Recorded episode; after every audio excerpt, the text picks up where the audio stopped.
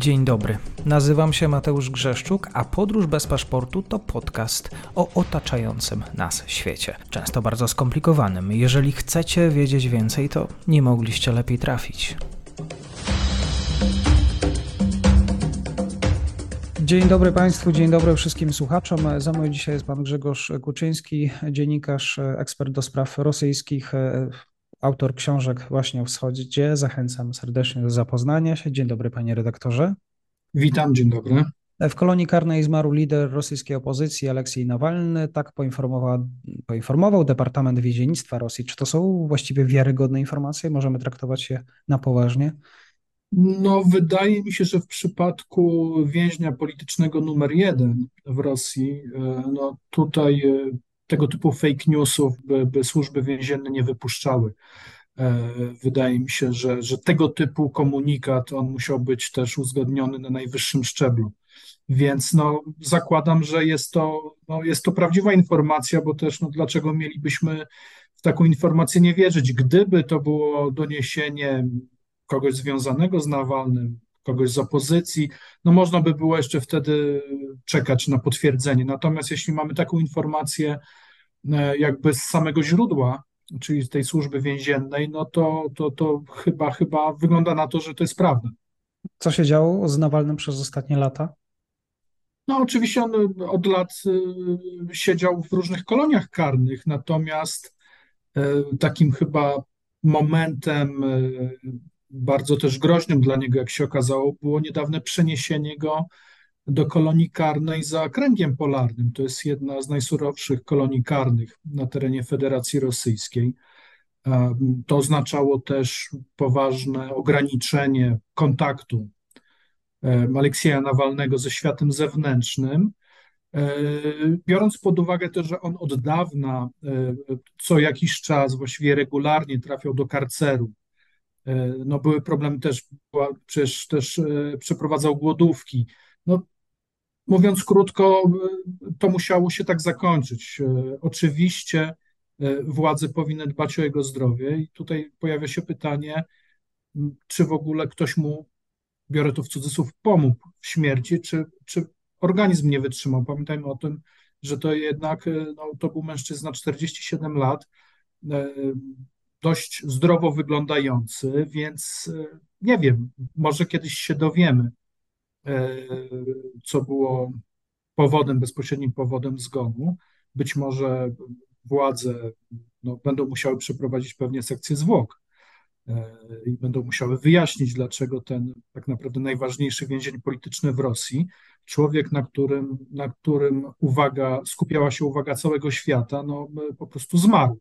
Więc e, no, pewnie tutaj będziemy musieli poczekać, a, a też jeszcze dłużej poczekamy, żeby się dowiedzieć, jak, jak to było naprawdę, dlaczego, dlaczego właśnie e, Aleksiej Nawalny zmarł. Jak to się stało, że właściwie trafił do kolonii karnej dla tych słuchaczy, którzy nie obserwowali historii e, opozycjonisty? No tu trzeba pamiętać o tym, że tych wyroków było sporo, bo e, ten pierwszy taki wyrok to był za, za rzekomą korupcję. Pamiętajmy o tym, że to nie jest tak, że Aleksiej Nawalny był jakimś takim e, zażartym opozycjonistą w całej swojej karierze. E, ten pierwszy wyrok, który on usłyszał, no był związany z tym, że był doradcą e, gubernatora jednego z obwodów. Co prawda, to były jeszcze czasy, kiedy, kiedy tak zwane, powiedzmy, te, te środowiska liberalne, biorę to też w cudzysłów mimo wszystko w, w warunkach rosyjskich, miały dostęp jakiś do władzy, przynajmniej na szczeblu regionalnym, i, i, no i to właśnie ten wyrok z tym się wiązał. Później dochodziły kolejne procesy, kolejne wyroki za, za ekstremizm i tak dalej, i tak dalej. No w każdym bądź razie pamiętajmy też o, o tej próbie zamordowania Nawalnego e, przy użyciu e, trucizny, jego wyjazd do Niemiec, jego powrót, uwięzienie, więc e, do, to faktycznie Nawalny już od, od, od lat, można powiedzieć, był takim, mm, przynajmniej w sferze informacyjnej, był takim wrogiem numer jeden politycznym Władimira Putina i tak był postrzegany przede wszystkim przez Zachód jako, jako lider. Oczywiście on nie był formalnym liderem opozycji, bo trudno mówić dzisiaj o jakiejś zorganizowanej opozycji w Rosji, natomiast no, był, był symbolem, był postacią z którą zapewne też na Zachodzie wiązano pewne nadzieje, jeśli chodzi o przyszłość i przyszłe ewentualne zmiany w Rosji. Więc to jest w tym momencie jego, jego śmierć, to jest z jednej strony na pewno to będzie szok dla, dla światowej opinii publicznej, natomiast no, pojawia się też pytanie, jak to wpłynie na sam reżim, bo e, można powiedzieć, że, że no, z jednej strony jest to, jest to potwierdzenie kierunku, w jakim podąża reżim Władimira Putina, czyli tak naprawdę mamy do czynienia z państwem niemalże stalinowskim, które które prowadzi wojnę z Ukrainą, które, które myśli o wojnie z NATO i które po prostu już e, no, nie ma żadnych skrupułów, jeśli chodzi o rozprawianie się z przeciwnikami politycznymi. Ale e, to dużo zależy od tego, e, tego typu dywagacji, od tego, czy, czy to była śmierć no, w pewnym sensie mm, niezaplanowana przez reżim, czyli po prostu organizm z jakiegoś powodu nie wytrzymał, czy on został po prostu zamordowany. No, tego, tego nie wiemy. I, I, nie wiemy do końca, jaki to będzie miało wpływ też na, na rozwój sytuacji politycznej w Rosji. Pamiętajmy o tym, że wybory prezydenckie są e, już e, za progiem i, i tego typu wydarzenie na, na pewno odbije się szerokim echem niezależnie od cenzury i od tego, że większość Rosjan ciągle popiera Władimira Putina, niewątpliwie to, to będzie miało swoje skutki też polityczne w samej Rosji, nie tylko e, w relacjach Rosji z, ze światem wolnym, światem demokratycznym. Wielu polskich ekspertów, którzy zgłębiają e, samą biografię Nawalnego, mówią o tym, że no wcale nie jest to dobry wybór, wybór dla Polski, nie był to dobry wybór dla Zachodu, jeżeli chodzi o popieranie tego polityka. E, tutaj wskazuje się na to, że jednak jest tym, był rosyjskim nacjonalistą, wskazuje się na jego dosyć e, no, trudne poglądy. No ja sam o tym pisałem i to już wiele lat temu, kilkanaście lat temu. Pamiętam moje pierwsze artykuły na temat Nawalnego, kiedy on był jednym z liderów e, takiego powiedzmy nowoczesnego nacjonalizmu rosyjskiego. E, no, teraz no to, to już te, te, te, te dyskusje tracą rację bytu, jeśli, jeśli potwierdzi się, moim zdaniem, że pewnie się potwierdzi e, to, że, że on już nie żyje.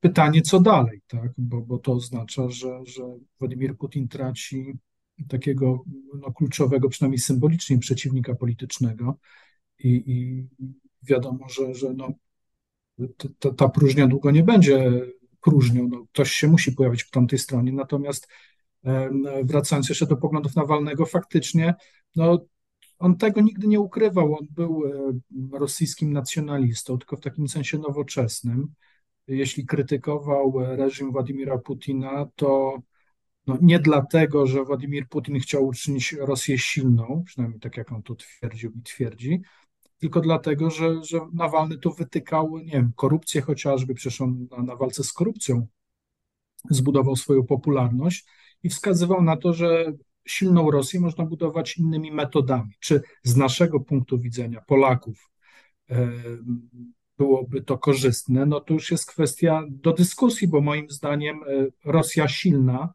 w ten czy inny sposób no, dla nas jest zawsze zagrożeniem, a Rosja silna nie będzie nigdy Rosją demokratyczną, bo, bo Rosja nie może być demokratyczna moim zdaniem. To jest, to jest moje, moje zdanie. E, dlatego ewentualnie, gdyby Nawalny w przyszłości, powiedzmy, wyobraźmy sobie taki scenariusz, przejął władzę na Kremlu, to, to dla Polski niekoniecznie byłoby to jakieś e, bardzo dobre rozwiązanie, bo, bo mielibyśmy do czynienia po prostu pewnie z jakimś kolejnym nowym, jeszcze dalej idącym resetem i też być może wzmocnieniem Rosji takim wewnętrznym. I Rosja wtedy by stała się silna, ale tak e, nie tylko w taki sposób, w jaki jej siłę buduje Władimir Putin, więc no tutaj, tutaj niewątpliwie poprzez śmierć Aleksieja Nawalnego, no, znika pewna alternatywa dla, dla obecnego reżimu Władimira Putina. I powtórzę pytanie, e, co teraz w zamian, tak? Kto się, czy ktoś się pojawi w ogóle, czy tę lukę na przykład wypełnią nacjonaliści w rodzaju na przykład Girkina, Welstryłkowa, czy innego typu nacjonalistów, bo ja szczerze powiedziawszy w Rosji dziś nie widzę jakichś perspektywicznych środowisk, które no, gdyby doszły kiedyś do władzy, byłyby jakoś szczególnie korzystne z naszego polskiego punktu widzenia. Mhm. E, myślę, że słuchacze audycji, e, eksperci e, wskazują na to, że mogą kojarzyć bardzo Nawalnego z tych filmów, gdzie demaskował willę Putina, gdzie demaskował majątek Putina. Te, ja przyznam, że sam oglądałem te nagrania, nie znając jeszcze dobrze sylwetki Nawalnego. No, ta jego praca i praca jego zespołu robiła naprawdę wrażenie. To prawda. To, to była zupełnie nowa jakość e, na tej rosyjskiej opozycji. To było wyjście poza te skostniałe i okazało się nieskuteczne struktury tej dawnej opozycji, tak zwanej liberalnej, nie wiem, e, Sojusz Sił Prawicowych, czy, czy Jabłoko liberalne, mam na myśli tutaj Jawlińskiego, czy, czy Niemcowa, no, który też przecież został zamordowany, e, którzy po prostu z roku na rok tracili wpływ na, na Rosjan niezależnie oczywiście od represji e, przeprowadzanych, realizowanych prze, przez reżim. E, I tutaj Nawalny to był taki powiew świeżości i też fakt, że, że taką główną osią krytyki reżimu uczynił korupcję, walkę z korupcją, no to też, też, było, też było istotne. Natomiast, i tutaj też to dodam, i też kiedyś o tym nieraz pisałem, sam fakt, że posiadał tego typu insajderskie informacje na temat członków rządzącej elity w Rosji, no pokazuje, że e, moim zdaniem e, nawet w tej obecnej elicie byli jednak ludzie, którzy w jakiś sposób, nie wiem, czy sympatyzowali, no w każdym razie może go wykorzystywali do jakichś takich wewnętrznych rozgrywek. E, przypomnę, że przecież już jako no niby opozycjonista, przecież on zasiadał w Radzie Dyrektorów Aeroflotu, czyli, czyli też E, pewni członkowie obecnej elity rządzącej, e, czy, czy elity rządzącej w ostatnich kilkunastu latach, no, dopuszczali go do, pewnych, do pewnej wiedzy, do pewnych stanowisk. Dzięki temu on mógł też zdobywać te informacje, które później e, upubliczniał.